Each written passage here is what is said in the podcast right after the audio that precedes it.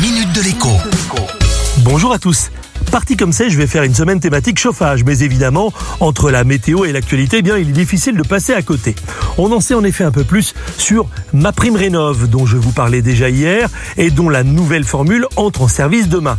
La ministre du Logement, Emmanuel Vargon, vient en effet d'annoncer que les demandeurs aux revenus les plus modestes pourront voir leur facture réglée à 90% par l'État, qu'il s'agisse de changer de chaudière ou bien encore de faire réaliser des travaux d'isolation. Si le devis atteint 5000 euros, vous ne payerez donc que 500 euros de votre poche. Ensuite, les seuils d'aide seront dégressifs en fonction des revenus. Derrière 90% de prise en charge, il y aura un seuil à 75%, puis un autre à 60%, et enfin, c'est une surprise, un seuil à 40%. On attendait en effet un seuil à 25% plus tôt. Cela signifie donc que même les ménages au-dessus de tous les plafonds de revenus ne débourseront que 6 000 euros pour des travaux valorisés 10 000 euros.